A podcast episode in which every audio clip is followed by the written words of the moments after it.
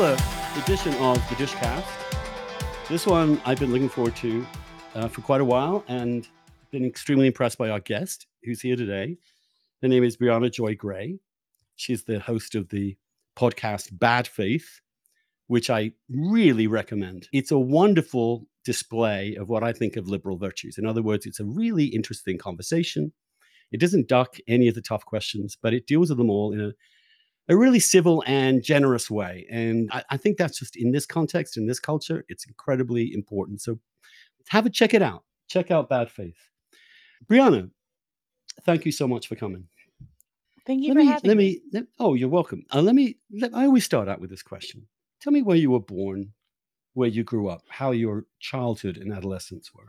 Sure. It's a little bit of a saga. I was born in Washington, D.C. My parents met at at Howard University. And so I was born here. But when we were two, we moved to North Carolina, uh, where my mother was doing uh, a PhD program at NC State. When I was around eight years old, we moved to Saudi Arabia. My parents became teachers in the international teaching circuit. And after two years in Jeddah, we moved to Nairobi, Kenya, and lived there for six years. And we came back when I was 15 to New York. And I graduated from high school from New York. So I call myself a New Yorker now. Some New Yorkers might feel some sort of way about it, but at this point, I've been there for 20 years. So your your upbringing is a bit like a what we used to call military brats. You were kind of stationed around the world for a while, at least in those are also not those are Yeah. very different countries. Tell me how that affected your views of the world. How that must have had a huge impact on you. I mean, really, you weren't brought up mainly in the United States. No, I wasn't. Well, for me, since I was pre-adolescent, you know, a eight, nine year old in Saudi Arabia, a lot of the restrictions that might come to mind that might have made my experience negative didn't really apply to me. So expats in Saudi Arabia live on these compounds. We lived on what is like the biggest compound, I believe, if not the city, then the country, Saudi City. And so for me, it meant a lot of freedom. In North Carolina, I wasn't allowed to go beyond the end of the cul de sac by myself. In Saudi Arabia, I had free reign of this enormous enclosed area with dozens of swimming pools and tennis courts and, you know, banana palms to run around. And me and my best friend had free reign and it was a blast. We rollerbladed, we bicycled. It was, it, it felt like I finally got my little like Harriet the Spy style existence that I, I admired in the movies. And then Kenya was just it was it's just a gorgeous, it's a beautiful country. You know, my parents both taught at the school. My mom was a school psychologist, my dad was a science teacher. And so we were very enmeshed in the expat community. It felt very intimate and it was all I knew.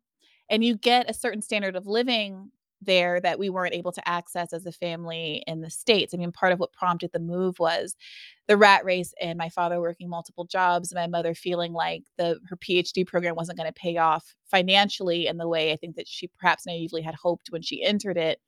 And looking around and saying, how do we escape? How do I get my kid to access a better quality of school than what they're currently able to experience? And she kind of ended up moving abroad as sort of a hack. And so I missed the entire 90s.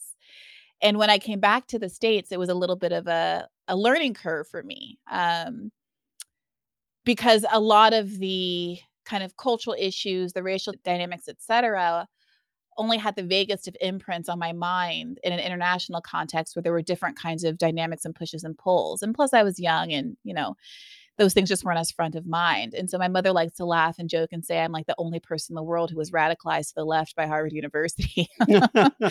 in part because that was, you know, going to college and being in law school, you know, was were some of the first times that I was really confronted with some of the issues that a lot of folks are forced to engage with at a much younger age here in the States.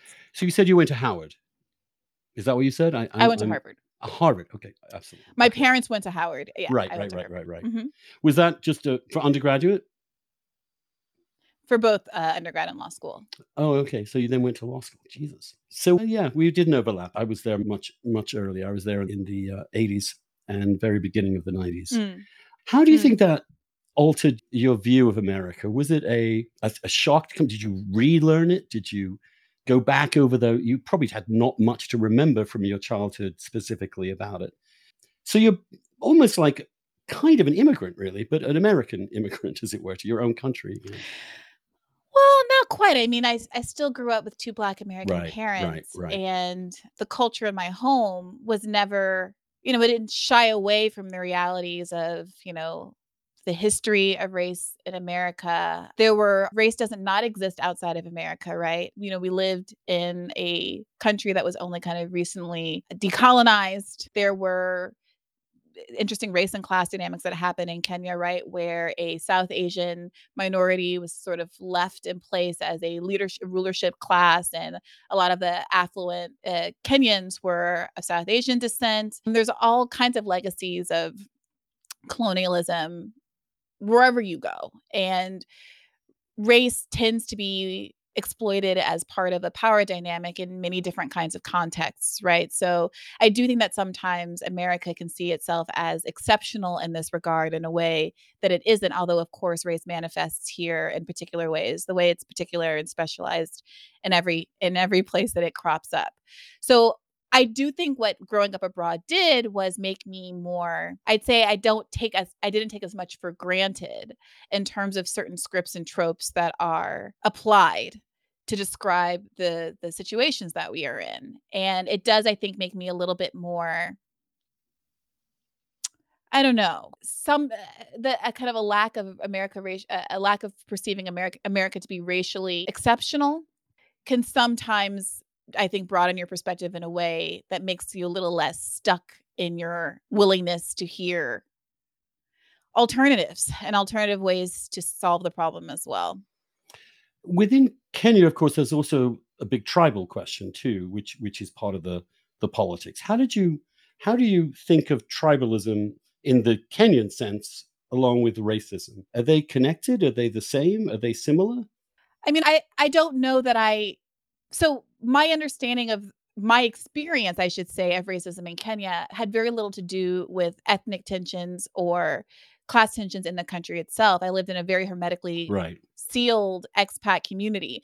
So the racism that I observed as a middle school and early high school student in Kenya was on the campus. It was in conversations, you know, about which students from which ethnic groups on campus tended to have an easier time being accepted to the school, for instance. My mother, as a guidance counselor, did assessments of kids in the admit uh, the admissions process to see if they met standards and would sometimes observe what she perceived to be a bias against kids from one one family background, either because the family was less affluent or because they came from a less well regarded nation state you know a, a, less well regarded country that there would be exceptions made from some students and not others in a way that was frustrating coming from her perspective as an american where race i think is admirably discussed much more openly than it sometimes is in these international contexts where people pretend that you know we're citizens of the world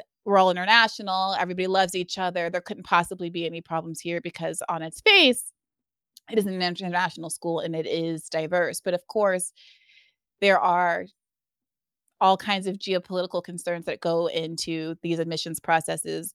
People who come from embassies, people who are prestigious because they are dignitaries from uh, this powerful country or that.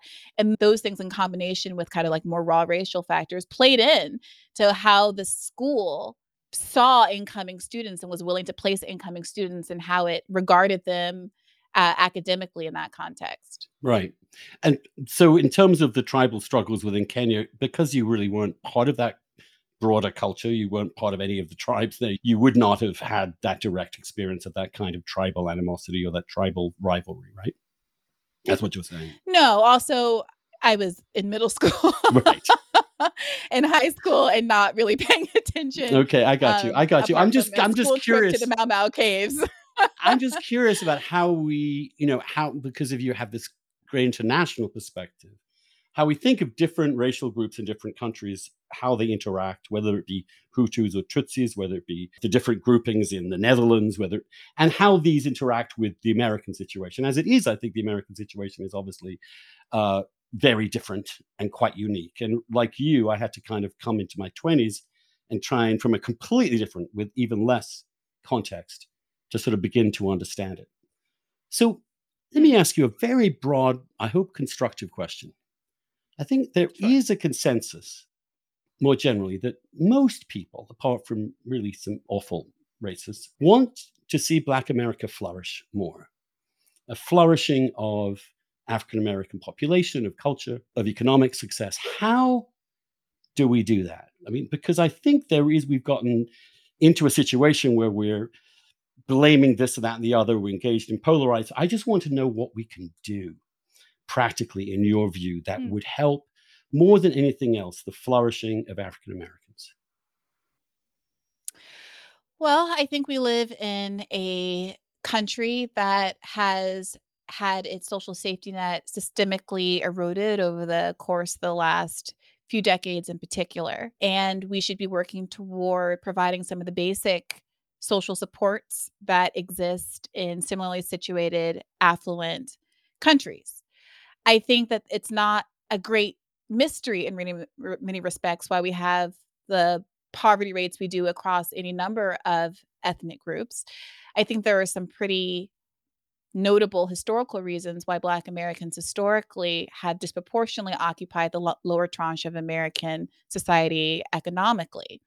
I think that we can look to government backed programs like redlining that have caused enormous amounts of housing segregation that persists to date, and that informs your access to quality public schools, which of course informs your access to earning potential and on down the line and that reforming all of those things, creating a housing program. I, I believe in housing as a human right. I think that every American should have access to safe, stable, clean accommodations. I think that everyone should have access to higher education for free. I think Bernie Sanders, for instance, advocated for free public education. So your um, emphasis I think that if is, we live in a world yeah. So your emphasis is, is on class as much as it is on race. So this, this argument that well, there's a big internal argument about which do you emphasize, and you seem to be emphasizing class, but without just you know dismissing race as the as another uh, independent variable, right? Is that am I getting that right? Well, the thing is, there are some specific racial programs, right, that I think are warranted in pursuing because there are specific harms that have been implemented along racial lines, right? Redlining so again, is not racially let's get to some policy. specifics. I want to I want to know what, which policy yeah. policies that you would promote that you think would help the flourishing of African Americans in particular.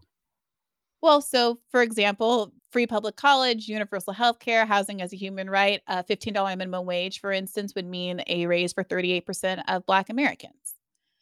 So those are right off the top of the dome ones I would I would prioritize. There are some other policies that are racially specific in nature and policies like reparations that I think are also I also support. But the reality is that so much of racial disparity, so many of the effects of racialized programs that specifically were implemented to create disparities manifest in class terms, right? So, housing discrimination occurred against Black Americans, redlining the ghettoization of Black communities occurred. But the idea of not being able to rent a house in a white, affluent, relatively affluent or middle class or even working class community is harmful because you are siloed in a way that prevents you from growing generational wealth, prevents you from accessing equal school districts, right? Because we didn't actually have separate but equal and all these things down the line.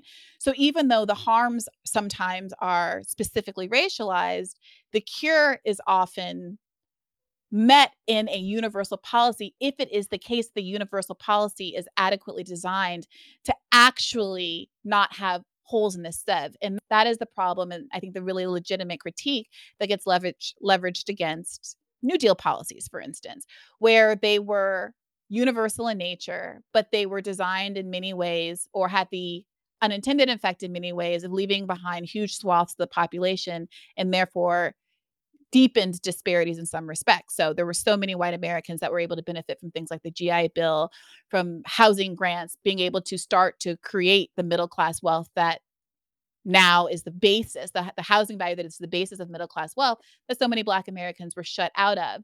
And it's going to be very difficult to claim that back. And of course, as I've described, there are all those downstream effects in terms of education, public school access, et cetera. My concern with that is simply the practicality of how you correct for that. It's it's because it's obviously it wasn't everyone who was black. It was particular a particular generation of African Americans that were particularly cut out in terms of redlining, for example, which I think is a very powerful reason for why there is a wealth gap. I've just always struggled with how do you resolve that wealth gap? Do you just take a bunch of money from some people and give it to others? Who do you take it from? These becoming incredibly difficult, which is why I'm more interested in a way in your view that simply alleviating poverty really and opening up opportunities would do the trick. Do you think that's all that's needed?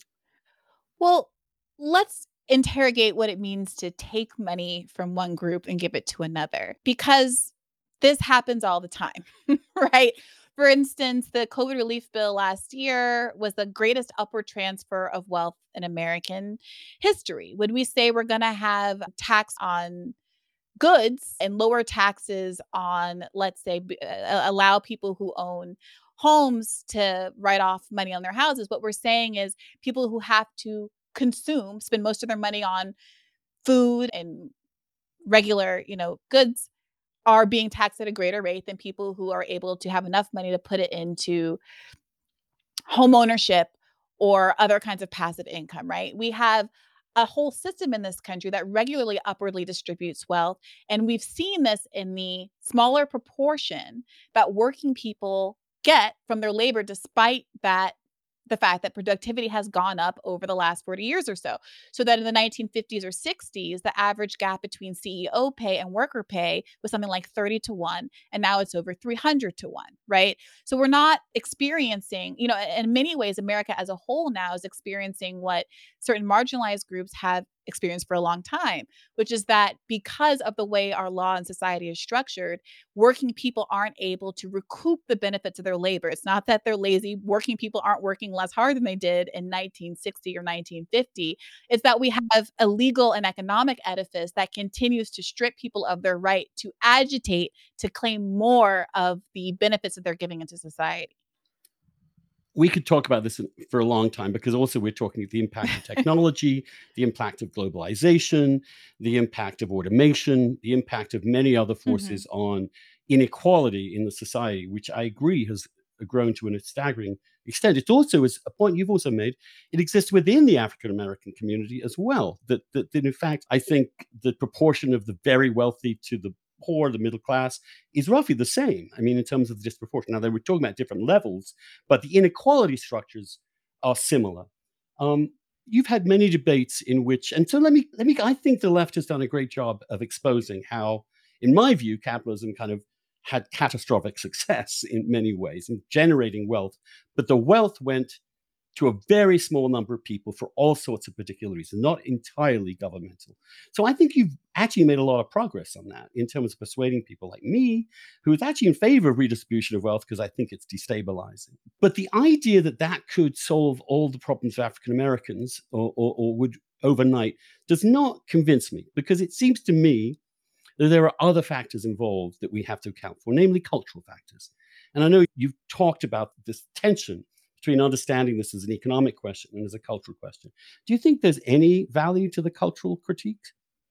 I'm not sure what the cultural critiques are. I mean, you know, I'm Black American and I don't find myself to be culturally deficient in any way. And when I look around my family and my community, I see very obvious uh, structural causes for the situations they're in, in the same way that I see when I look at a lot of white communities. For example, you know, when I look at, let's say this is the stereotypical example, but a, a, rural white community in West Virginia, I don't subscribe to the belief that the reason they are in multiple generations of poverty is because of a cultural deficit. I see globalization, I see trade deals that shipped uh, industrial jobs overseas. I see a changing energy market that is making it less and less fruitful and profitable for coal mining to persist. I see environmental pressures that also constrain the industry that was the only industry that that community was able to benefit from from a long time. I see policies that were decided to set it up as being extractive in nature. So the benefits of all of that coal mining from that community over the years never got put back into the community. I see an opioid crisis driven by the Sacklers and other pharmaceutical players that intentionally preyed on these communities, pushing drugs and oversubscribing opioids to this community in a way that has had devastating effects. So, with all of that going on, and that's just taking that particular white community as an example, and there's similar things that have happened in Black America with the well documented push by the CIA of drugs into Black communities, et cetera, et cetera, and on and on down the line, redlining we've discussed. Why, with all of those structural factors at play, we would skip over all of that and start talking about the ephemera of culture, which it's my view that the government doesn't have really any ability or perhaps any um, authority to start trying to legislate over. If I thought, you know, Barack Obama standing on a stage, as he has done, saying, Black people pull up your pants and act right, would have some magical effect on economic outcomes and people in deep poverty in this country, then I'd say he can do it all day. And in, in, fact, he can do it all day. It's a free country, there's nobody stopping him. But there have always been people, both within and outside of the Black American community, people like Bill Cosby, people like Barack Obama, who have done the finger wagging and the argument that it really is a social issue at the same time that they are in a position of power to address the well documented, really tangible material issues at hand. And so, what it starts to feel like is the focus on culture is a sleight of hand to prevent people from ever addressing any of the very obvious policy concerns that are staring us in the face. Sure. But does that mean that culture doesn't entrench certain patterns that help people that prevent people flourishing so for example let's say the, the a, not, a, culture sure that that accept that. but culture does seem to matter in that for example the one thing that we can see independently of class dynamics is that a solid two parent household without instability can dramatically change an individual's prospects, a kid's prospects. In fact, we know that is probably the most the biggest factor that can help someone survive and prosper in America. So you can see very poor immigrant families, like Hmong families, for example, who come here, don't even speak the language, have massive disadvantages, have within one generation their kids in colleges. And because their family structure is so much stronger than family structures in different ethnicities. Now, you can argue what the source of that is, but isn't it true? That is critically important for the success of children. Well, for one, my understanding is that uh, Hmong folk immigrants are some of the worst off in terms of immigrant groups in uh, educational uh, but they are doing extremely, and so, poor Asian immigrants in general have done extremely well in these circumstances. Also, very poor African American kids have done very well through things like the SAT, but in general, they are suffering. I mean, if, if you look more generally, if you take these categories for real, 70% of Asian American families have two parents solidly in the home for most of their childhood. That's true of 30% of African American. Now, you, you just look at that reproduced through the culture. And surely that matters. Right. But you, I mean, you, you you raise this is interesting though because you raised the idea of Hmong as an example because they come from two parent households. I can't speak to that. I don't know what the statistics are for that community. But I just did a quick Google and it looks like uh, it says 38% have less than a high school degree, about 25% uh, percentage points lower than both the Asian American and US averages. Just 14% have a bachelor's degree, less than half the national average. So that would seem to be a contradiction there between this idea that there's a one-to-one or any kind of you know direct relationship no. between having a two-parent household. But but let me let me step back and but, answer but we the, but the we know, question, Briahna, you you which know whether there's the data is you could try and find examples among Hmong or whatever, but you know in general that this family structure is incredibly important for the success of children. Well, let's so let me let's take back and, and look at it. I just there's, I just addressed no, that because I thought no it was an interesting example because Hmong are notably, I mean, uses the example of why it's not always useful to talk about Asian American immigrants as a group because so as we know, so much them. of let's what talk determines about Asian Americans. Okay, but if I may, just so much of what well, let's not talk let's not talk about Asian American immigrants for this reason, because so much of what determines the success of various immigrant populations is the educational level of the immigrant group before they come into the country, and also their ability to access, to my earlier point, middle class environments that have demonstrably higher returns from their public schools. Since again, we live in a country where your school is funded by your tax base, your ability to integrate into a lot of these segregated communities means that you have enormous educational advantages even if you're going to a public school. So, but let's take a step back and answer this question that you initially asked about family structure. A two parent family structure. I was reading one of your recent posts on on on your Substack, and you pointed out that something like eighty odd percent of um, Black folks in Harlem in the 1920s came from two parent households. I, I didn't, you know, research, I didn't look into that, but let's take that at face value. Whatever the number is now, it's obviously much lower for people across the spectrum. Every racial group has more divorce and more single parent households than they did 100 years ago. The changes from uh, the average Black Harlem resident in 1920 to 1960 to 2020 are, is it your contention that Black American culture, whatever that means, has just rad- radically morphed all on its own from 1920 to 1960 to 2020? What is this Black culture that is so ephemeral that it results in those kinds of radically different outcomes over that period of time? Well, in fact, what we're talking about is simply family structure here, which we can then examine across various groupings, right?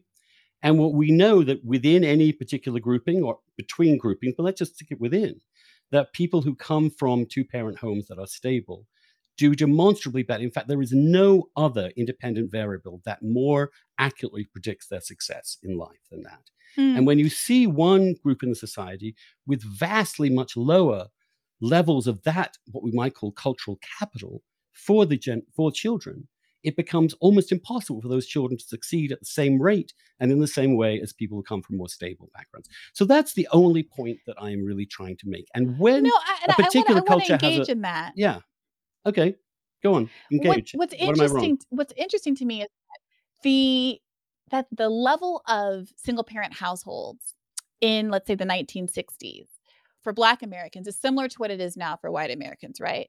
But the uh, achievement gap persists, right? The number of white kids in poverty, the number of white kids who have achieved higher education, that white people were not are not seemingly so disadvantaged by having the number of single parent households today as black people were having the number of single parent households. I think that's true. I think in fact certainly in, in fact you mm-hmm, can see that for example the rates of people not getting through college, the rates of income in all these communities that are suffering this family breakdown, essentially, they're doing worse, much worse than they were before.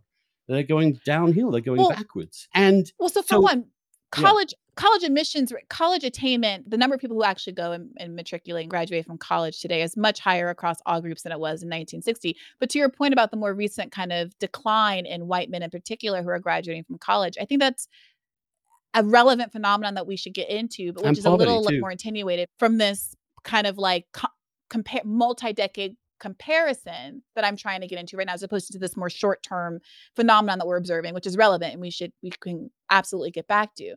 The point that I'm trying to make is that there is always this conversation that exists about culture. That somehow that there's this fixed, intrinsic, essential thing that's going on with black people that has caused there to be the, this phenomenon which to me is belied by the radical shifts that happen over very short periods of time. And what I would like to point to is that there were, in fact, policy changes that occurred between the 1920s and let's say the 1970s that had an enormous effect on the incentives to have a two parent household for low income Americans, which we all know are disproportionately Black. So, for example, the way that welfare was structured made it so that if there was any evidence that there was a man in a home, that your benefits could be dramatically cut, taken away entirely. And there's, a, I mean, there's a, a classic scene in a movie, Claudine, which I highly recommend, starring James Earl Jones and Diahann Carroll, in which she's a single mother who starts dating this man who has a good job, you know, sanitation workers notoriously actually earn very competitive salaries in cities like New York. Um, he's bringing her things that he finds in the trash and you know improving her life and she has to hide these items away lest in the course of their courtship he is considered to be a man in the house long before they're in that romantic stage right? And then her her benefits and that enable her to help take care of all of her children would be taken away. So it's frustrating sometimes again to be talking about culture when there doesn't seem to be any interest in actually creating the conditions that would make a community want to have the kind of cultural shift that you're talking about. Except, so it, let me let me just answer so, that mm-hmm. specific point, which sure. is that yeah, we did. The '90s were about reforming welfare, so it did not incentivize having children without a father in the home. Uh, no, no, that no, was no. Part of it, that was part of its. That's part of its uh, project. And eh, the the welfare reform in the 90s did the exact op it doubled down on all of those horrible reforms. It made it so that you had to have all kinds of work requirements. Look, if you care about someone being able to be in their home and take care of their children and provide a stable household, saying that you had to have these work requirements and educational hoops that you had to jump through, constantly means testing everything and making people report back in to justify their benefits as though it can be a full-time job the time it takes to have to apply for all of these benefits because of the mean testing that was built into these programs. And people are much more, have much deeper knowledge of the historical vagaries of welfare reform uh, in quotation marks. I say reform because it was the, the biggest cutting of the social safety net that's ever occurred. And it took a, a, Democrat to do it, mind you, not a Republican. Reagan, Reagan dreams that he could have cut the social safety net the way that Bill Clinton was able to do. But that's exactly my point that the that all of these changes to welfare, reforms of welfare, served to disincentivize what in a middle class white context is perceived to be adaptive social behavior where we where people want the mother to stay at home and not work where people want there to be that time with the kids.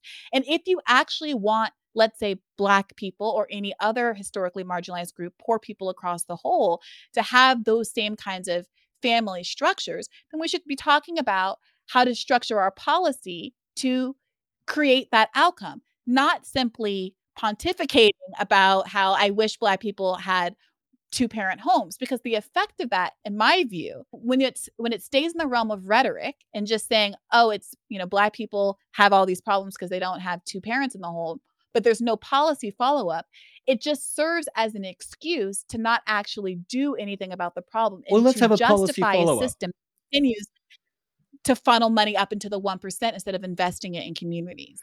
I, I sure. I, I, can see that. I, I can see that. The question is, how do we incentivize fathers to stay in the same home as their children? So there's a lot of things here. And I'm sure, Andrew, you've been at this a long time. I'm sure that you have read all of the research about what predicts poverty and the relationship between poverty and education, housing access, ability to go to good schools, all of these things start from cradle to grave, right? Access to contraception. You know, a lot of people But the consequence and, of what you're I don't saying do, is you're kind of removing any agency from these people at all. Everything is structurally caused. People are just reacting to stuff that is done to them. It's as if when you're living in a sort of bizarre situation in which almost uh, the tiny, well, a third of kids have the possibility of a stable home. And that that is not obviously a hugely important factor in their future. I mean, I would, I, maybe you could have something. I, I think that people, people have agency. I, I think that people, of course, have agency. But I'm, I'll, I'll put to you, what would you like? What do you want to do with that? You know, to to people, a lot of people make it out of horrible life situations and they still succeed, right? A lot of some people come up out of all kinds of one, you know, single parent households, low income households, abusive households, and they succeed. Other people have every benefit and privilege in the world and they fail. Of course, individual ability, merit, agency, will, grit, all of these things are also factors. But I can't legislate grit. No. I can't I can't just tell someone to to to will themselves and work harder what I my perspective is as a humanist, as a person believes that there should be a basic standard of living for human beings because they're human beings and because we live in the wealthiest country in the history of the world and are able to provide for them, that we should have a baseline standard for everyone kind of regardless of individual grit because I don't think it's the government's job to be making assessments of who is and isn't deserving of having basic human rights. But there are other institutions, uh, which we would not call government itself, that that did culturally attempt to encourage, for example, two parent home stable families, like the Black Church, for example, which had a long role in defending the Black family and its importance in the system. So, in other words, you can have cultural shifts that that stigmatize absent fathers that or even it, you could you could mm. actually uh, condition certain benefits on the father being in the home living there i'm just i'm trying well, to think of ways to make things better that's all and this is obviously a huge problem yeah. that we could that we might be able to solve or we might if i heard anyone like talking i mean some people do obviously obama did but he also he emphasized both structural economic questions as you are but also cultural questions that have definitely changed in many different cultures. I mean, I look at the culture of the Midwest or the, the poor white Midwest, and it is a very different culture than it was 50 years ago. And it's for the worse, much for the worse. And what you particularly see in this, the absence of fathers, is the crisis of young men in particular. And obviously, we have an extremely acute crisis with young black men, do we not?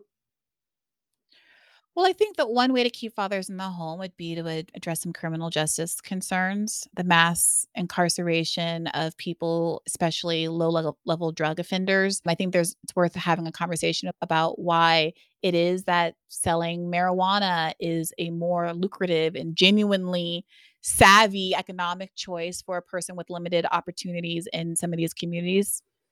Well, now to, it's legal. It's a reasonable should, choice to make. We should encourage given... it. Absolutely, I agree. Well, um, right, but um, unfortunately, the people who are going to benefit the most out of legalization are people. I have a, I have you know a classmate who from Harvard Law who is you know in whose family is in the liquor industry and is pivoting fast to the marijuana industry and it's those people who already have a first mover advantage and the infrastructure who are going to largely benefit from the legalization of marijuana while people who sold on the street are still going to be languishing away well, in prison. Me, so I mean, this it's hard. Yeah. To avoid these structural realities, right? I'm not trying to bring up. I'm not trying to avoid personal responsibility. But if you want to talk about why fathers aren't there, here's what it is, Andrew. Here's what it is. There's two options. There's two options. Either you believe that black men don't care about their children, have some kind of fundamentally intrinsic cultural lack of interest in their offspring, or you think that there are structural factors that are making it more difficult for Black fathers to be in the home or for them to stay in relationships with the mothers of their children, right? And you are perfectly allowed to believe that there is some intrinsic cultural disinterest in one's offspring. Now, that hasn't been my life experience. And that hasn't also been the experience of research that shows that the average Black parent that black father spends more time with their child than the average father of other races. What is true, what is empirically true, is su- structural issues like mass incarceration, structural issues like the fact that both black parents tend to have to work outside of the home for longer hours the more affluent parents. This is not just black parents lower income have, parents. but, but at any rate you have a classic example in which obviously the low it's so much more advantageous now for there to be two incomes rather than one in the circumstances right, in which but, you're talking. But, and yet, even with that massive financial incentive, it's not happening. This is a problem. And its but, main impact is on th- boys, not girls.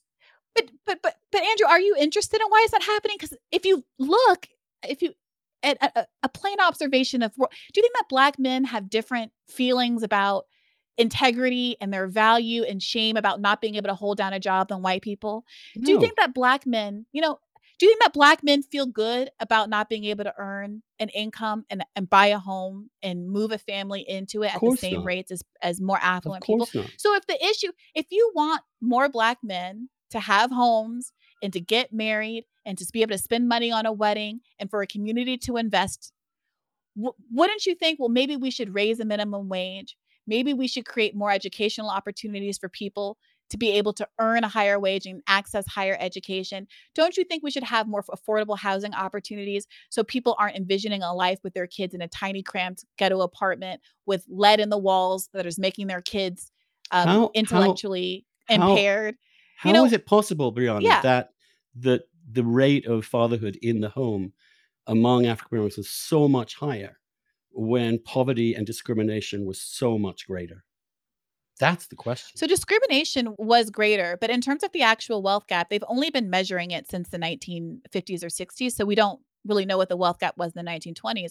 But remember, the conditions of white America were very different in the 1920s as well. This is a pre-New Deal country where you have those, you know, famously gripping, what's the fellow's name? The photographer, those uh, black and white images of what life was like before highways and electricity. And America was a very rural country where people of all backgrounds were suffering an extraordinary amount.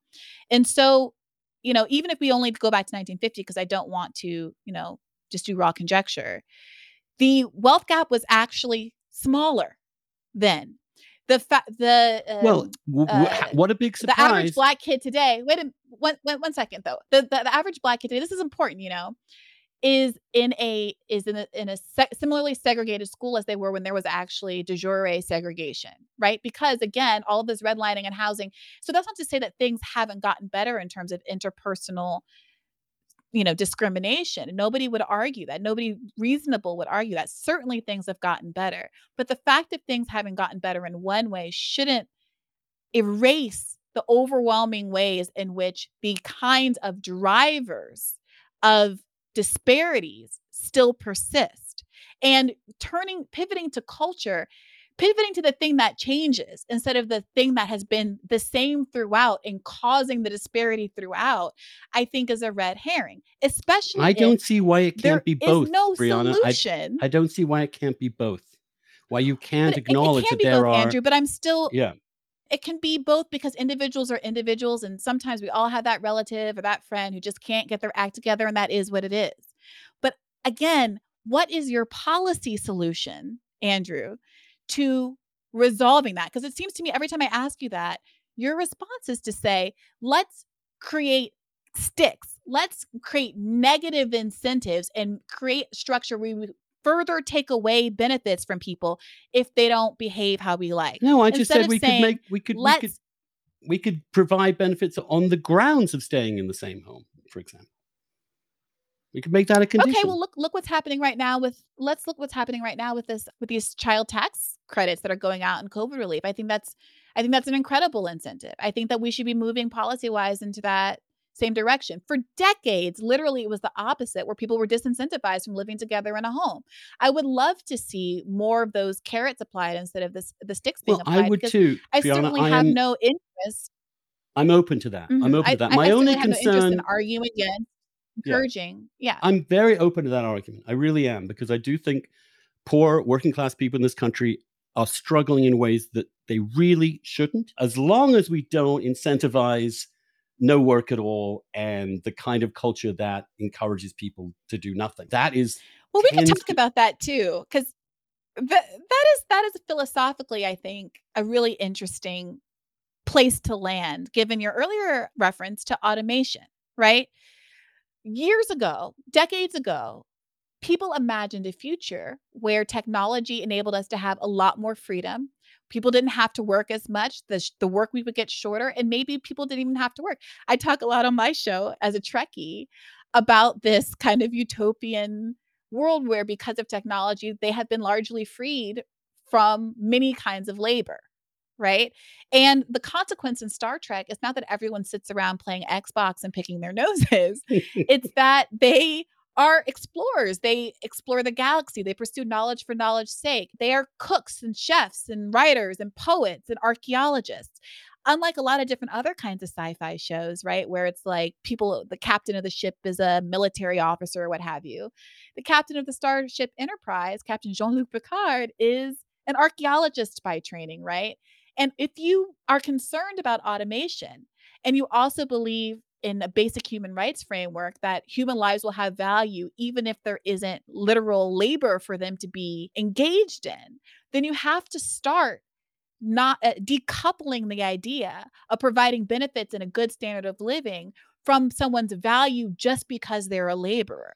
Yeah, well, I would agree with you on that. But what I would, but I think the paradox of that is that we humans, we kind of need goals and work, and we need something to get up and get out, ass out of bed and do every day, and that we need to pursue goals that can reach completion. That we can need work is part of our drive and part of our dignity. We get incredible amount of self worth Mhm. out of a job well done, about a good we provide someone else. That these things are, are positive, and that's all I'm saying here. You don't want to encourage the inability. You don't want to encourage people to end up in just complete passivity and not getting on with their lives. In other words, I'm not sure it's quite as utopian as you would like it to be. If we all get our, if Well, we all get let's talk about what UBI, we might just sit like, around on our ass and play Th- computer games all day. I mean, that would Would- be one option. Would you?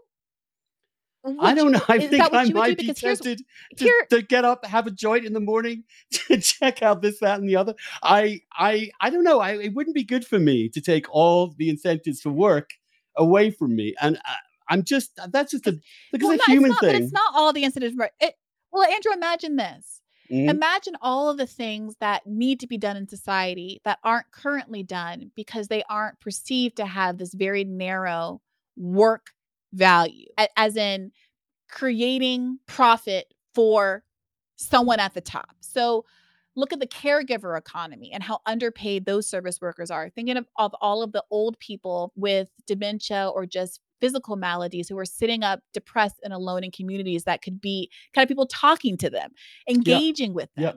Yep. You know, just supporting their human life. Think of all the babies in nurseries, all the kids in NICUs that need to be Yep. held so that they can thrive.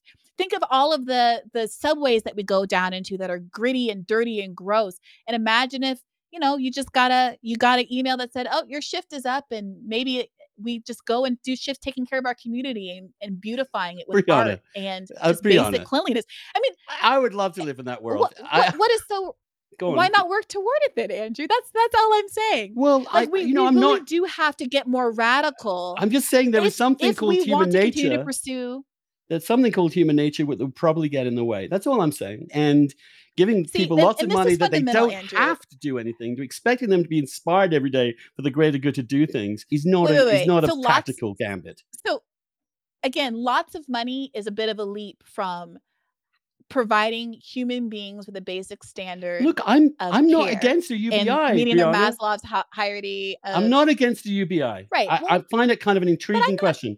I'm just not convinced that a, a country that that you can uh, people who can afford leisure are going to necessarily work. That's all. It's just a, it's just a human nature thing. Well, but let me I- let me But what I'm saying is, I don't necessarily understand what the I don't have. I will admit this. I don't think there's an intrinsic value to work for work's sake. I think that there's an intrinsic value in human beings in human lives, and I think that we should all be aspiring toward a world. Automation sh- shouldn't be a dirty word. I would love to aspire toward a world where instead of some migrant farmer having to spend their whole day on their knees in the hot sun picking tomatoes, that someone else can do, like that process can be automated, and that migrant worker can take care of their family, can spend time with their children, can write songs, can sit at a telescope and uh, discover new planets and figure out space travel and quantum physics, physics can do anything else in the world.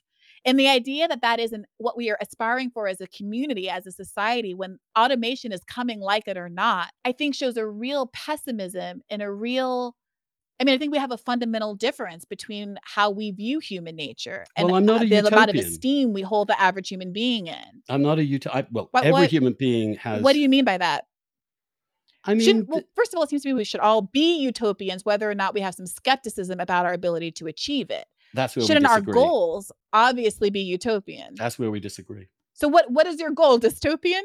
No, it is. It is what the you world. what are you it's shooting real, for, Andrew? the real world.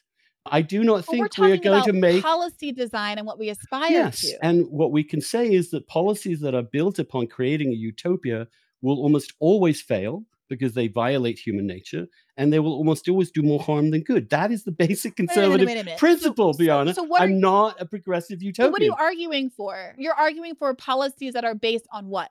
Well, Making as opposed to a utopia, Making policies things that are based on a little better, a little improvement, a- an examination of where we are, an attempt practically to make things better. And that's what I've tried to focus on here is the what do we want to do to help make things a little bit better. Let me let me move because I think we're not that far apart on this. I just have a much more realistic view, I would say, of what human beings can do, and looking at history, what yeah, they have I don't done. think it's I don't think it's realistic to design a national highway system road by road in the little crevices of Boston, Massachusetts. I think that if you have big goals, if you want something to work, you have to anticipate and design it for the future that you want. And otherwise, it's incredibly short sighted, and you're going to have to be doing twice the amount of work to undo all the damage that you did. No, see, um, this is where we, short term thinking. let's just accept this is a basic disagreement about our understanding of human history and human nature. I just have a, a, a much what I would consider, yes, it's much more realist. I think you call it pessimist about what human beings can do, how human societies can be transformed. I think not that much, but I think we have a pretty good situation in the West as opposed to other countries. But let me move on to a little bit because it seems to me when I imagine One in every five children lives in poverty, Andrew, in the richest country in the history of the world. And that was before the pandemic. One in every five poverty children lives in defined poverty. poverty defined relatively, right? Not absolutely. Right. No, poverty defined by poverty levels that haven't been adjusted in the last 30 years. It's actually a much higher level than that. One in every five kids is food insecure in the United States of America. So, Andrew, it's not that I'm trying to be pessimistic about how we are. There are a lot of wonderful things about this country and things that we've achieved. But so often, the successes of a country like America or of the West are used to elide the extent to which it could be a lot better because we have the wealth and ability to do so. And it's that excuse making that I object to.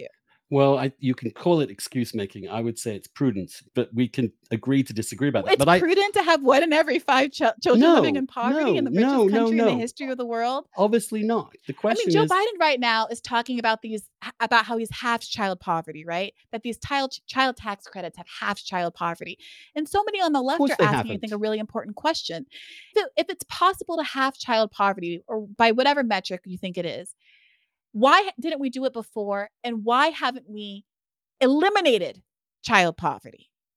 Right? Like these are the questions we should be asking. Well, the question is really well. There's it's a multiple question, multiple questions to be asked. But the question is, will the policy actually achieve what we want it to achieve? When you say cut poverty in half, it's sort of that's a very easy thing. If you hand someone a check, you can say you have twice as much money this year as you had last. I've ended poverty. Are the Correct. are the under well, it's not entirely correct because the underlying question That's what UBI do you, is. Hold, yeah, I know it is. I know, but let me explain why I think that's a, a slightly limited idea, which is it all depends on who that person is, how motivated they are, how capable they are of using that money well, how enterprising they are. And there are lots of other structures that define poverty as opposed to simply money. And and look, but I'm not against it. I believe in a basic welfare state that is generous to the poor, that allows no one to slip through the cracks. I've always believed that. And I, but I do think there is a trade off at some point at which you disincentivize work, in which you overtax people who are actually doing things and creating wealth, and and the distribution can get whacked. But I'm not going to fight you about this. I, I agree with you. I think most Are we overtaxing? Are we believe overtaxing billionaires? yes, Do you absolutely. Well, Do you think we should have a wealth tax? I would think about it, although I Well, don't no. think it's Someone like Jeff practical. Bezos paid. Jeff Bezos paid zero in taxes I last yes, year. I would. I absolutely believe that there should be more taxation of the super wealthy in order to improve the welfare safety net. I think you guys have won the argument on that because the way that capitalism has evolved has turned into gross inequality, and we But, do need to I, correct for that. Partly because I but I'm just believe in capitalism. But I only bring that up, Andrew, because you just said that you think we're going to end up taxing the people who are actually working to pay for people Well, who my aren't. And I'm concern just is pointing about out that that's a false that's a false trade-off because the reality is that all of the arguments that are coming from the left are about taxing the extremely wealthy who are not working, who are not productive, who are earning enormous amounts from passive income to return that money to the folks who did actually work but who aren't getting the benefit of that bargain. All of the Amazon employees who are sleeping in their cars and peeing in bottles and struggling to get by I agree. a I think it is $15 minimum time. wage. I think it is time for an adjustment. I do, and that's why I voted for Mhm. Biden. I I am not antip- against that, but at the same time, I don't think it's utopia. I don't think it's going to cure everything. I don't think money solves all problems. I don't. I think there are deeper, more complicated questions. Now, let me let's talk about one, which is But those violence. those are all straw. I mean, you you Well, you, those you are always straw men. That you say money structure. solves all problem. Well, You because you're you're at s- at you some you level, know your outlook is. Go on, go on, Briahna. Well, but Andrew, you you defined. I I specifically set out a a, a policy prescrip- prescription. You labeled it utopian. You set out your policy prescription, and you labeled it pragmatic. I could very easily label what you've described as a basic continuation of the status quo with only incremental changes as deeply dystopian, right? I could say you have a dystopian project where you are on some level more comfortable with the enormous rates of poverty, homelessness, interpersonal abuse, violent crime, all of these things that persist in America and that are largely able to be um, mediated through social programs. You mean solved by and money? And you're willing to That's what you mean. as opposed to no, not exclusively, but in part, yes. Is that an objection to you? Is it is, Well, first of all, I didn't. family in No, I think I think money it, so that they're no longer in poverty morally abhorrent to you it, I, I or don't know morally whether it's to you? more. It, it's something that that I think we can do better of as a society. I, I think that that as as uh, So, what would your solution be if f- to a family, let's say a single, a, a two parent family with three children, where the both parents earn a minimum wage and they aren't able, they the family is still in, in poverty.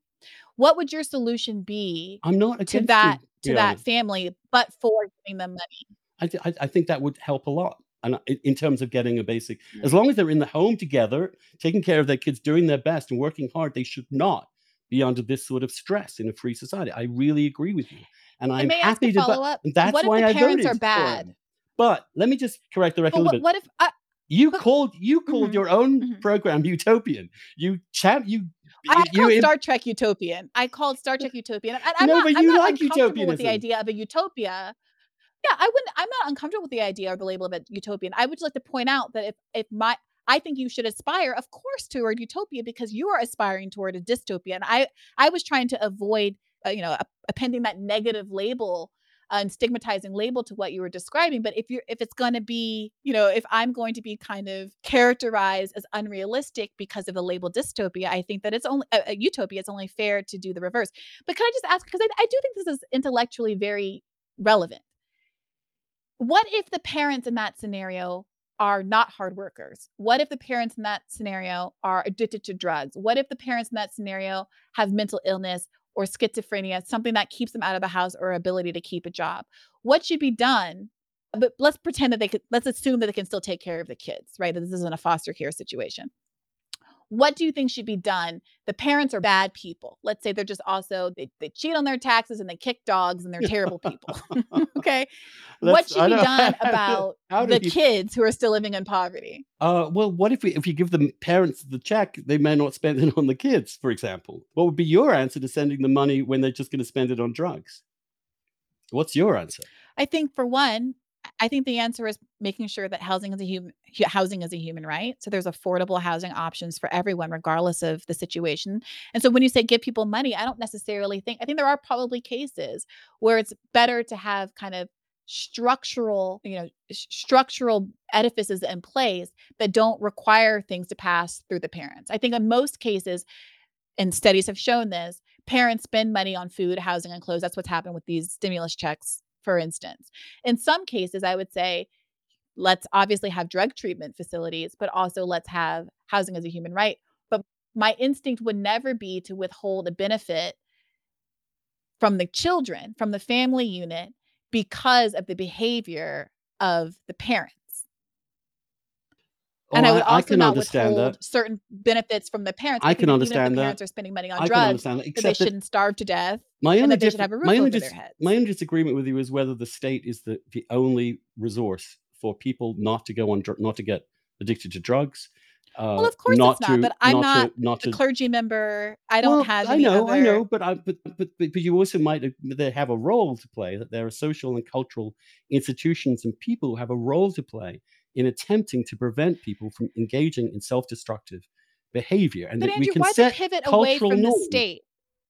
Well, because I don't think the state is that no effective, to be honest, churches, and because I don't want but government to be as big as you want it to be, because I think it minimizes the scope for human freedom. I am very much in favor of a, sen- a sane and sensible welfare state. Absolutely, I'm not. I, I, I, I, I, and that's why I supported Biden, even though there's plenty of stuff I don't agree with him on.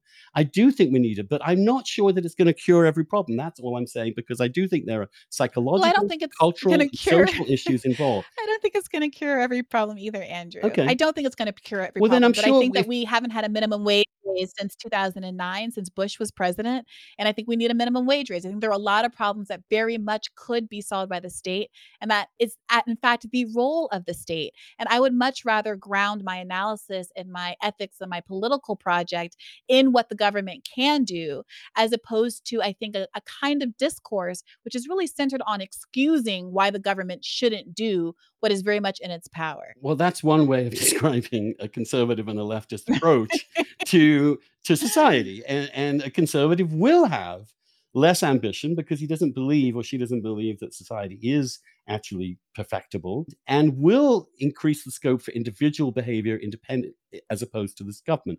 I, I take your point of view. I, I, I, think under these circumstances, I could go quite a long way towards it. And I think that's fair enough. And to vote for Biden on those grounds is fair enough for me. I'm just saying, I find the way in which you're finding that that's the answer to everything is not right. And your refusal to really grapple with cultural questions in, in this context. But so let me ask you. Let me what's ask the you, grappling, Andrew? What's the grappling? Well, say for example. Well, what is it that I'm not saying that you what that you want me to say? That it's much better. You know, for, it, it's, that it's I much better. feel as for, though you're. Let's. I mean, I mean, let me tell you. I'm answering that question directly. Sure. That it would be better sure. if if more African American parents stay together with their kids. Just that statement. I think it would be better if all research shows that two parent households succeed better and that is true of white households and Asian households and every household. And I think that there but are it's very true many that the situation is but the true the, it's true that the situation is much worse for African American kids. That's what I want you to say. Of course, it's true. Do I? I don't know that you need me to look over your shoulder and, and read the statistics along with no, you. I but know. the point that I'm trying to make, there's nothing untoward or mysterious about that, right? Like to like, there's nothing untoward or mysterious about it.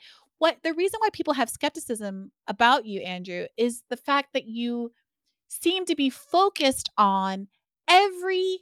Not, it's not that there's not. I I think that some people don't want to admit basic statistical facts, and I'm I'm with you on that.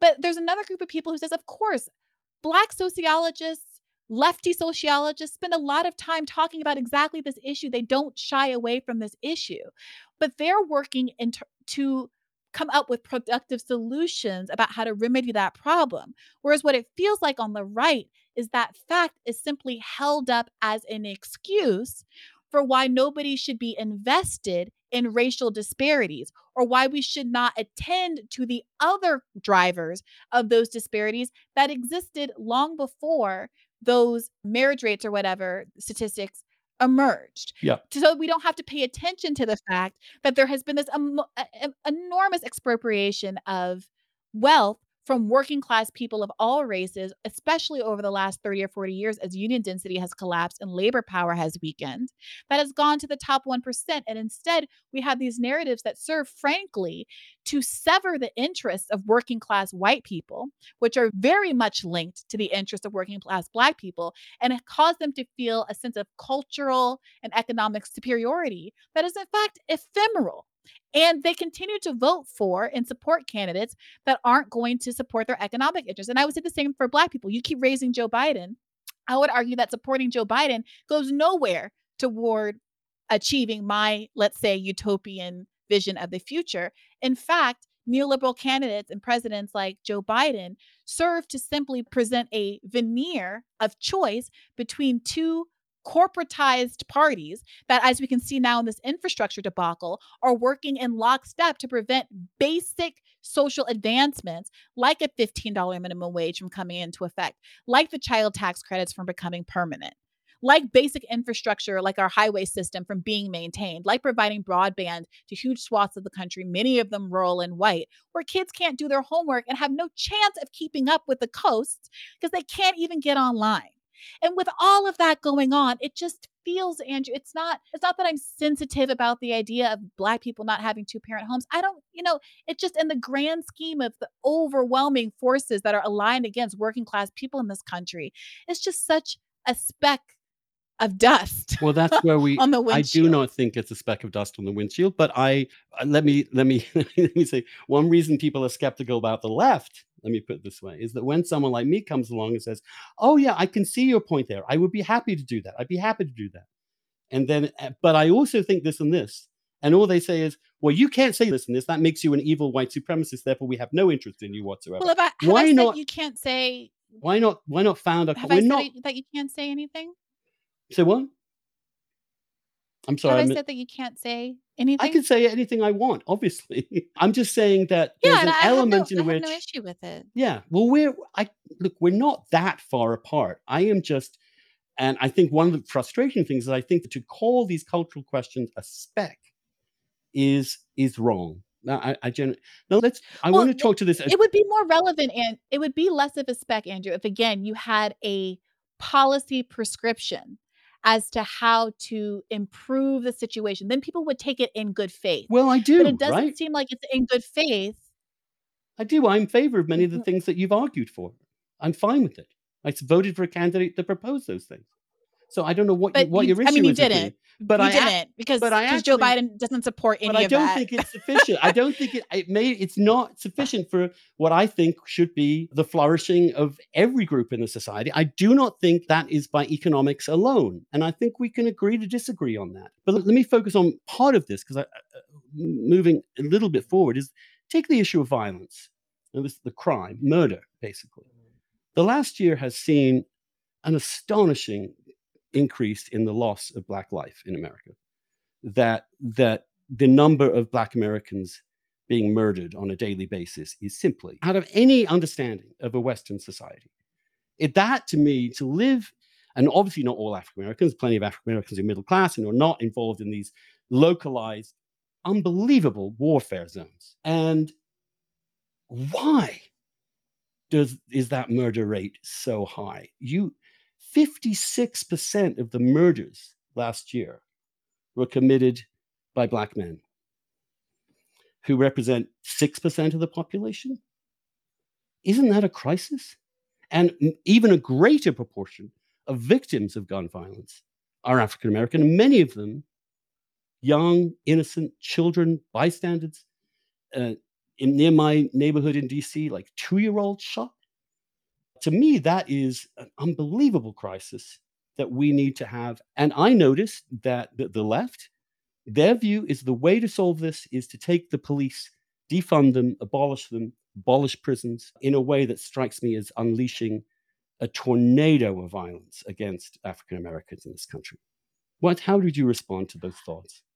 Yeah, I mean, it sounds like you might have a little bit of a misunderstanding about what the defund movement is all about. And I just had a conversation. I actually just interviewed for my podcast earlier today, India Walton, who just won her primary, you know, as the first socialist mayor of Buffalo, first socialist mayor to be elected in of a major city in the last 50 years. And she comes from a community that's directly affected by that kind of violence and is deeply committed to fix, fixing it. I think no one is more committed to fixing it than the people who are actually from those communities. And I think it's sometimes feels frustrating, a little patronizing for folks who don't have the direct exposure to kind of sometimes performatively behave as though they care more about the people in those communities. Like people in the communities care a lot. And the argument is that we need to start being serious about what's driving all of that crime. And in a lot of ways, the whole conversation, hour long conversation we've been having about poverty is really a conversation about the predictors of crime. I'm sure you've done your research and spoken to a lot of criminologists on the show who can tell you outright what the main predictors of crime are and how relevant poverty is, how relevant concentrated urban poverty is, and particularly the design of a lot of these neighborhoods where it's stacked high multifamily units without any common spaces, the incredible impact that architecture and urban planning has on human behavior, the impact that a lack of educational opportunities, food deserts, the ability to run your life and your family the way that people in more affluent areas do all come into play. And so, what the argument is from the defund movement, and this is, I think, was really great. India is really great at describing this, is that you have to have an infrastructure in place on the path to defund, right? No one is advocating that you go up to the prisons right now and fling open the doors.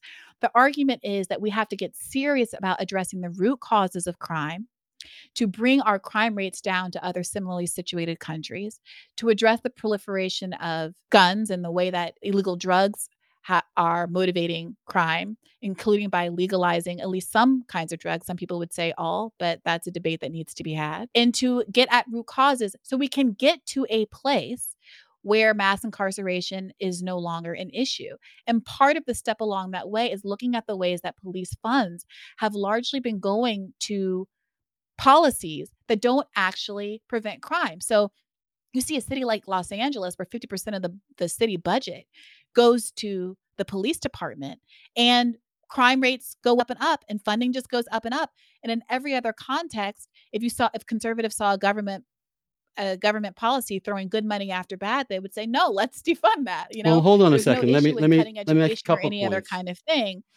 Well, well, if I, am I'm, I'm almost done. Just one, okay. one, the one last point I would make about the defund movement is that the issue and many the policy that is being advocated for is to shift resources from, let's say, buying tanks that can drive up and down a street and really provide no protection or you know benefit for anybody to training police officers or training people who are not police officers, whatever you want to call them, to meet the needs of what the majority of calls on the job are. So these social worker style calls where people are responding to mental health issues, people are responding to domestic violence, issues that are not the same kinds of typical police work that people have in their mind from watching SVU or whatever, which suck up disproportionate amounts of the resources that the well, we've had we've had a, a, bit of a real life experiment in this. That in New York City, for example, they immediately disbanded a 600 person police agency that's particularly motivated to go out and stop crime before it happens. These are the cops that go out there and get into trouble, and they often they are more likely to shoot people accidentally or wrongly than other groups. They disbanded entirely.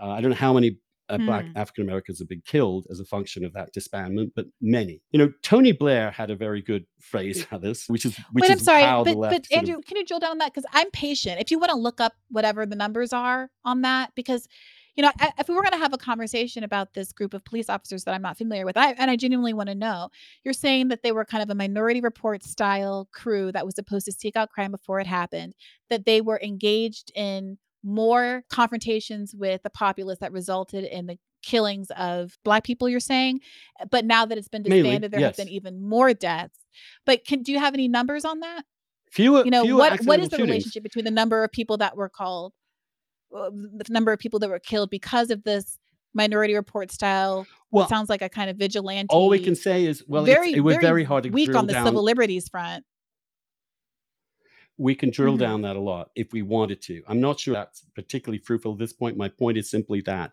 I don't think but even it, but you it is, Andrew. If you're going to use it as an taking, example, well, I'm just looking at examples. I'm sorry, the delay is cities around the country. Many cities around the country have, have withdrawn cops, have seen lots of retirements, and have changed policies and have withdrawn the aggressive. And we have seen now two years in a row something like 25% each year increase in the murder rate of African Americans, almost overwhelmingly African Americans. In other words, I think you could make an argument that what has been done in response to the Black Lives Matter has taken countless Black lives. And there has been no well, Andrew, so actual attempt oh, sure. to acknowledge this problem that we have to have order, we have to have the police. And when but we Andrew, look at you, polling, when you look at not... polling, you find that Black mm-hmm. Americans believe that as well. That in fact there are more invested in more police being in their neighborhoods than less police. Sure. And they want good, so, and, but, and, they were also mm-hmm. the prime movers behind what you call mass incarceration, were African American leaders in the inner city that were beset by levels of violence and terror that were unimaginable. And when I, I feel like Glenn Loury, but I don't know why people can't just acknowledge that that is evil, that these people are awful, that the way they kill other human beings with absolute blitheness is disgusting, and that I would triple the amount of police in those neighborhoods. I would focus dramatically on those. Well, I don't. I don't. Okay, so I don't use words like I don't describe human humans in that in those kinds of terms because that's just part of my ethical kind of human ideological project that I don't another... expect anybody else. I, I don't expect anybody else to agree with me on that. That's just where I'm coming from. I just want to put that out there. Just consider it. It's like a, it's you know almost a religious. It's just my personal belief, but what you just described has nothing to do. Police officers who a lot of people have documented have quit eh, quit in record numbers in 2020 prior, leading up to the George Floyd uh, uh, uprising, people think in large part because of COVID. People who are on the border of retirement, a lot of folks just decided to go ahead and do it because they didn't want to take on the personal risk, especially at a time when we were before vaccines and all of that. So there are a lot of reasons why that people have self-selected out of the police force. That is not defund the police. That is not the same thing. Because let's go back to my original point. The point is that, of course, there needs to be a meaningful addressing of the root causes of crime before you suddenly take away an infrastructure that's protecting people in their communities. That needs to come first. And if we're not seeing a deep investment in alleviating the causes of criminality, of course you're going to see you're, you're not going to magically see So a you you would have opposed crime rates just because you get away get rid of police. you would have opposed the drawdown of cops in the last year.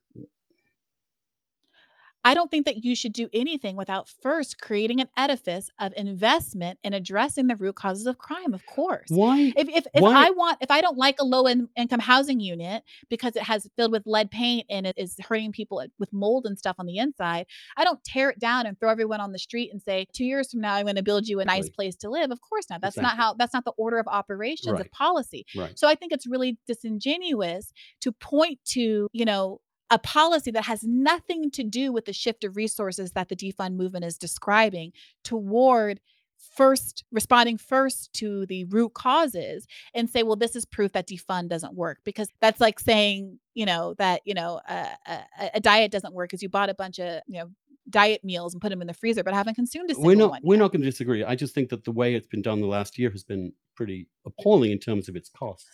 Why, yeah well it if hasn't i mean it hasn't been done if poverty, hasn't been done if poverty is the thing that creates crime, why are the murder rates in the African American community so much higher than in similarly poor white communities? Well, it's not just poverty. It's Okay. all of the things that I pointed to before, right? Concentrated urban development. No other community, no other ethnic group is so disproportionately concentrated. But you know what, Andrew? I mean, let me put that question to you. What do you think? Why do you think the crime is so concentrated in the Black community? That's a very good question. I think partly it was a function of the drug war, which I'm against, which made that's people right. took people into gangs eh, in ways that were incredibly bad. So I've al- I've always been in favor of ending the drug war. I tell you what I do think is a factor. It's that because you don't see young women doing this, you it's almost entirely young black men, and it's because they have not had the resources.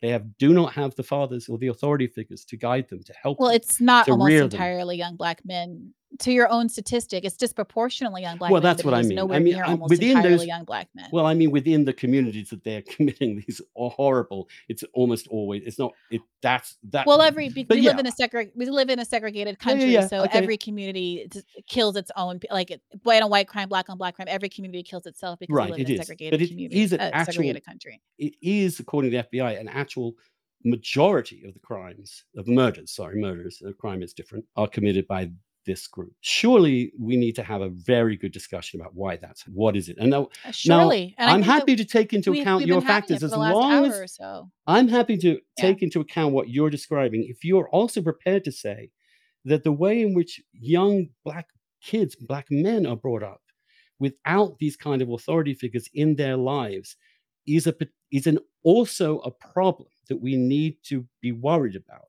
How much, Andrew? Well, the fact you can't answer you? yes is really frustrating to me. Why can't you say yes? It's obviously Well, true, right? wait a minute, Andrew. Well, I, I first of all, I think it's a little frustrating to be. I'm I'm not a sociologist, so my timidity here is not because I. It, it might be true. It might not be true. I I don't know, and I don't have a real interest.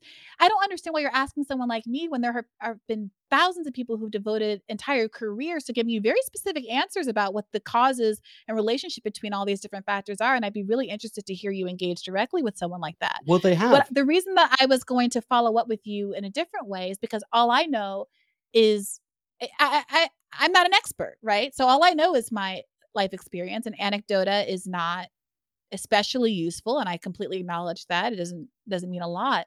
But I'm curious what you're imagining, um, and how much exposure you have to this way that young black men are raised. Um, like, what do you imagine is the what are the lessons that are imparted? What were the lessons that were said to you? What did your father do for you that made you not grow up and take up arms as opposed to one of the minorities minority quantity of black men who engage in who commit murder. Again well, that, that to be would, clear a very small percentage of black men who ever commit a murder. Yes of course. I think the right answer there would be to compare i mean everyone's particular different would be to compare me with someone in the same basic socioeconomic background, which was sort of, I don't know, my parents didn't go to college, but they weren't, we weren't, we were, and we were pretty, I mean, we, it, the, it was paycheck to paycheck, but we weren't privileged in, in many which way. And compare that with someone with the same subject who didn't have a father in the home. Now, my father stuck around. That's all he did. He wasn't, I mean, he did more than that, but he wasn't some paragon of virtue. And I think when you look at the, for example, if you look in in the UK and you see the plight they have with young white men, working class white men, you also find fatherlessness to be at least a contributing factor. I mean, we can. I mean, obviously, there's no exact answer to this because it's, but we can see correlations and all the rest of it. Um, so I think yes, I do think that you are much more likely to have an antisocial adolescence and adulthood if you do not have a father in the home. Uh, there may be many other reasons many other reasons. And I agree with you.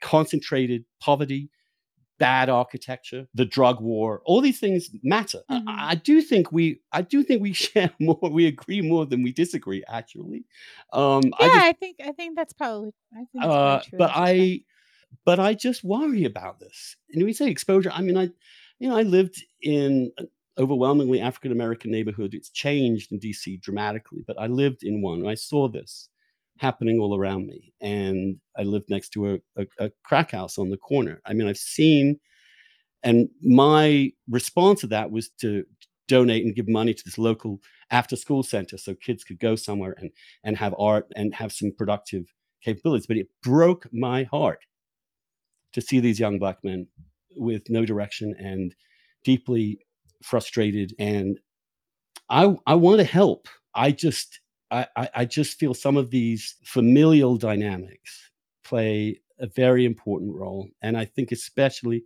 very early childhood development plays a very important role. I would, you know, like providing after mm, school activities certainly. or focusing on pre K, focusing on especially the young would help. Um, but, I, I, think that that's demonstrably true. Yeah. But I think we have to identify the problem first, particularly boys girls seem to be black women are, are not doing as badly as black men in the society. In fact, they could be described as a huge success story in America. I don't think they've reached the success they deserve, but I definitely can see a trajectory that's pretty good right now. I mean, it's not terrible given the, the incredible obstacles that black women face in getting through the day. I think it's kind of a staggering achievement. But that makes it all the more opposite, I think, to focus on how we can save Black boys from the futures that they are currently engaging. Well, um, what would you prescribe for the white boys you described in, in England?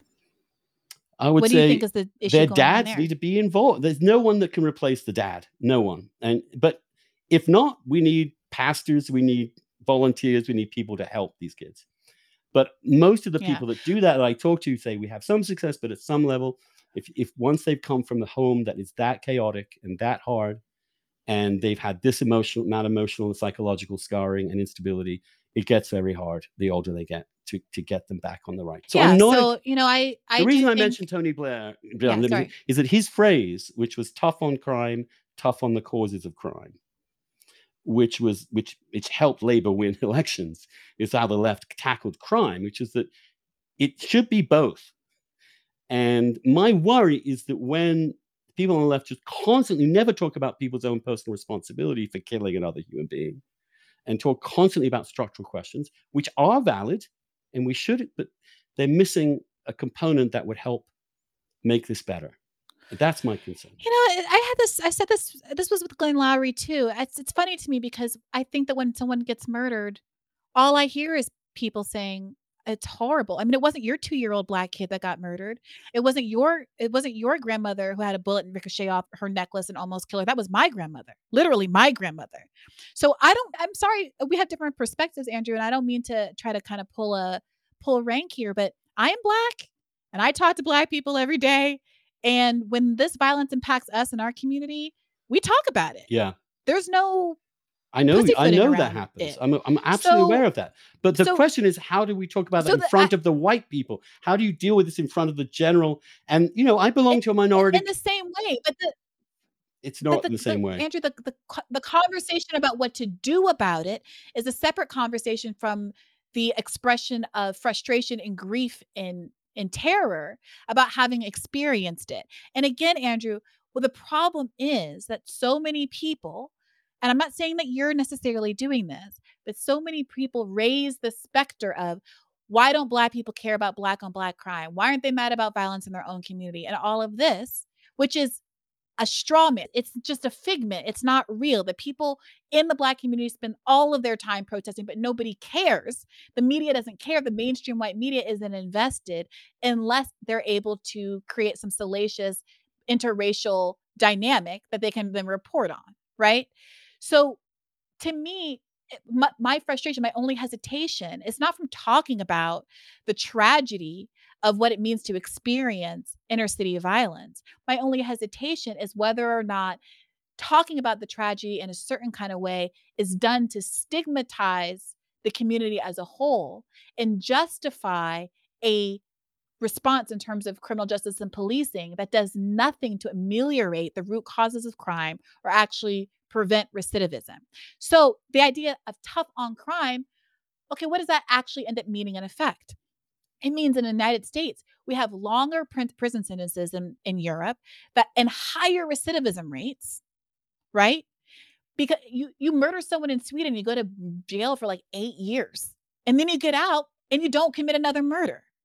And so we need to be having a different kind of conversation. If you're genuinely invested in not having Black people die, if not having anybody die, if not having anybody be the victim of murder and terror the way that we have too often in this country, these random sporadic events of mass violence as well, then we need to have a conversation about yes, I'm sorry, the structural differences between what is going on in a country like America and what's going on in a country like Sweden or even a country like the UK, where they have many fewer guns in the streets, many less incidences of violence, and frankly, a lot more social support. They're tough on crime wishes it could look like. It doesn't it doesn't hold a candle to what we mean here by tough on crime which genuinely means being punitive without results. That's what people are against being punitive without results that I just makes us a vengeful, vindictive society I'm without any I'm good very I am very happy to endorse what you said and to have you say that uncomplicatedly. I agree with you. Uh, it shouldn't be, and this is the problem with the polarized rhetoric, is when one side brings up this point, the other side has to believe it's bad faith or they're not observing these other important things and they're using it, they're Mm. weaponizing it in this way. Uh, I, I think there is there's a way in which we could we the two of us could sit down and hammer out probably an agreement of how we would do it. One of the things I'm interested in terms of recidivism is the use of psilocybin in jails to help people actually it's a huge has a huge impact on What is what recidivism. is psilocybin? Uh, magic didn't mushrooms. it's it's Oh, psychedelic drugs. Uh, oh, well, you laugh, but it's actually proving very successful. I mean, I'm if it works, do it. I don't care what it is. If it works, if it helps people get out of their previous mindset and helps them move forward, and I think we should make we should be much more concerned about conditions in prisons. I think we should be as as citizens, mm. we should be going in. We should be trying to help these, especially these young people, find a way forward. And I I agree with you on that. I do. But I want to I want to finish on a more positive note. Is one of the things that sure. I have always loved about this country, and which is why I sometimes I get whiplash sometimes because if I think of a group of people who have been more powerful culturally and socially in the world, globally as a brand, African Americans are an extraordinary force in global. People want to listen to African American music across the world. They worship Black athletes. There, there is a huge amount of positive culture. There's a great amount of intellectual life. I mean, in some ways, Black intellectual life has been more alive the last 20 years than white intellectual life. How do we celebrate this cultural power? Because it's it strikes me that sometimes African Americans are always portrayed in the light of as a difficulty or as a crisis or as a and we don't see the extraordinary success. I mean, I think of someone like Lil Nas X, Okay, I don't know where he came from, Mhm. but he is a genius, and he's global. I mean, you name another group in any other country that has that kind of power socially and culturally. What is that? I mean, people are really into this K-pop stuff. This what stuff? Um, K-pop? the the K-pop. Oh, Mhm, the K-pop. BTS, Oh, yes. big. That's true. K-pop, maybe that's a, that's an Um example. The Brits are also punched way above their weight culturally and socially, but African Americans kick To ass totally. globally. Well, you know, I again am not a s cultural scholar. I know you're not. I think someone like, uh, you know, Cornel West might be a good person to He's come to on and probe about talk that about sort it. of a question. But how do you Good. I how th yeah, he is. I'm episode. scheduled to talk to him in a in a few weeks, and that's one of the questions I wanted to I was just interested in how you what you uh, how Well, is he here source of here's what I'll yeah. I'll say about Black cultural products. It's a double-edged sword because there are many Black culture products that are not supported and disseminated and made available and visible by what is ultimately still a, frankly, white distribution mechanism that I would argue are more meaningful and have would have a bigger cultural impact and a better better cultural impact for Black Americans themselves. Can you give me an And this is a example or 2? conversation that, again, Cornel West so, for example, you know, we had someone like Boots Riley on the show, and there are a lot of there's a robust conversation in the hip hop community about the ways in which kind of politically left, politically adversarial, socialistic even hip hop was suppressed on radio stations in terms of plays and access more broadly in ter in favor of gangster rap in the '80s and '90s, right? And how groups like The Coup, Boots Riley's group, and and others who had socially conscious rap have never been able to get the same access or radio play. And you can say it's just because it wasn't as good and the that that's what the appetite of consumers was, but there's some evidence that that wasn't actually the case, right? Hmm. And you see the ways in which sometimes these political sorry, these, um, athletes are weaponized politically in ways that are not necessarily productive as well. So you have athletes held up as examples of success that are ultimately used to le legitimize a system which does not really create avenues for success that are meaningful for everybody who's, like, not 6 foot 7 and extraordinarily athletically talented. Or Um, musically and then those brilliant. figures are or musically talented, right? And so you have, you know, generations of kids who are thinking they're gonna aspire to be a billionaire like Rihanna, or you have Beyoncé and Jay-Z being trotted out with this Tiffany's diamond line using Basquiat as a prop, completely ignoring Basquiat's politics and the politics of what it means to be associated with a company like Tiffany's that has this record of blood diamond mining and all these other kinds of things, which of course are disproportionately affecting Black people in other countries. So there is this and not to mention, oh gosh, the political potential of the NBA strike last summer and what that could have done in terms of, you know, power being able to achieve working class power in America and across the world comes primarily from withholding one's labor, the ability for working people to withhold their labor. And the decline of unions over the last 30 to 40 years or so as both parties the Democratic Party used to be the Labor Party, but increasingly declined from investing in labor in favor of dark money, big money opportunities that emerged due to new campaign finance rules and the advent of television ads and different incentives that that emerged throughout the 80s and 90s. That the reality is that we have had a very weak labor force for the last few decades. However, the NBA are this really unique labor force that commands an enormous amount of money, drives an enormous amount of money with a concentrated on the ability of a very small number of people to work.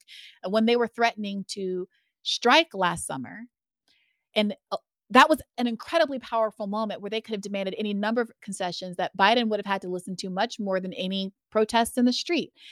And enter Barack Obama, who tends to show up right at the point where there could be some significant cultural impacts led by these big Black cultural figures and diffuses it all. Right? So there is this way that I sometimes cynically believe that Black Americans are allowed to have just enough runway to act as a kind of controlled opposition, to be honest. And these kind of cultural products, well, obviously I have, you know, yesterday was the anniversary of Songs in the Key of Life. My I think is the best album that was ever made, and I'm enormously proud of the, the cultural contributions of my community. I also am find myself at times frustrated, and we talk about this on the show a lot, at the extent to which those figureheads are so easily captured. You have Black Lives Matter leaders doing Cadillac commercials. Colin Kaepernick has a Netflix special. I mean, I want to believe that those kinds of things don't impact their willingness to fight for the communities that put them on the map and where they came from. But all too often, status and broader acclaim comes at the expense of actually being able to be an effective conduit for the progress of your own community. So I know that you wanted to end on a happy note. no, I just yeah, I just like you, oh, you talking to talking to socialists. I don't know. Uh, it's, it's it's always, it's always socialism in the end. Um, but look, look, the, the, the, Colin Kaepernick ice cream is delicious. I'll say that the Colin Kaepernick Ben and Jerry's ice cream, it's dairy free and it's a ten out of ten. And my lactose intolerant self can handle it, and it's divine. Strong recommends. Briahna, I am so grateful for you coming on. I'm glad for your your uh, temperament and your ability to tolerate the questions that I've lobbed at you. I think we've had a very interesting and I hope productive in a way conversation. I'm never going to be a socialist like you, but I'm definitely eager to learn from what you have to say. And I think our readers and listeners are too. So I just want to thank you again and remind people that Bad Faith is a fantastic podcast. You should definitely listen to Briahna. I mean, I think you've seen exactly how she can conduct a conversation in very vivid ways. So thank you again, Briahna. I, I really appreciate it. I will bring up the thank cultural you, power I, with Cornel. As do I. and uh, I look forward to listening to that. Uh, yes. thank you for having me on. Oh, You've you're very so gracious, welcome. and I appreciate it. It was it, it's it's fun, and we need to talk more across these divides. Thank you so much. We do. Thank okay, next week. I don't know what we got next week. I do know, but I can't remember at this very moment. But uh, Cornel West is coming up. We have a bunch of very interesting guests coming up. Thanks to Briahna. Check in with us next week. Get the weekly dish on Friday and and subscribe, please. There's lots of you listening not subscribing. You need to subscribe to support us, even though uh, you listen. We may have to put this podcast. We may have to start making it for just subscribers only, but we don't want to do that. So subscribe, subscribe. Thanks, Briahna, and see you all next week.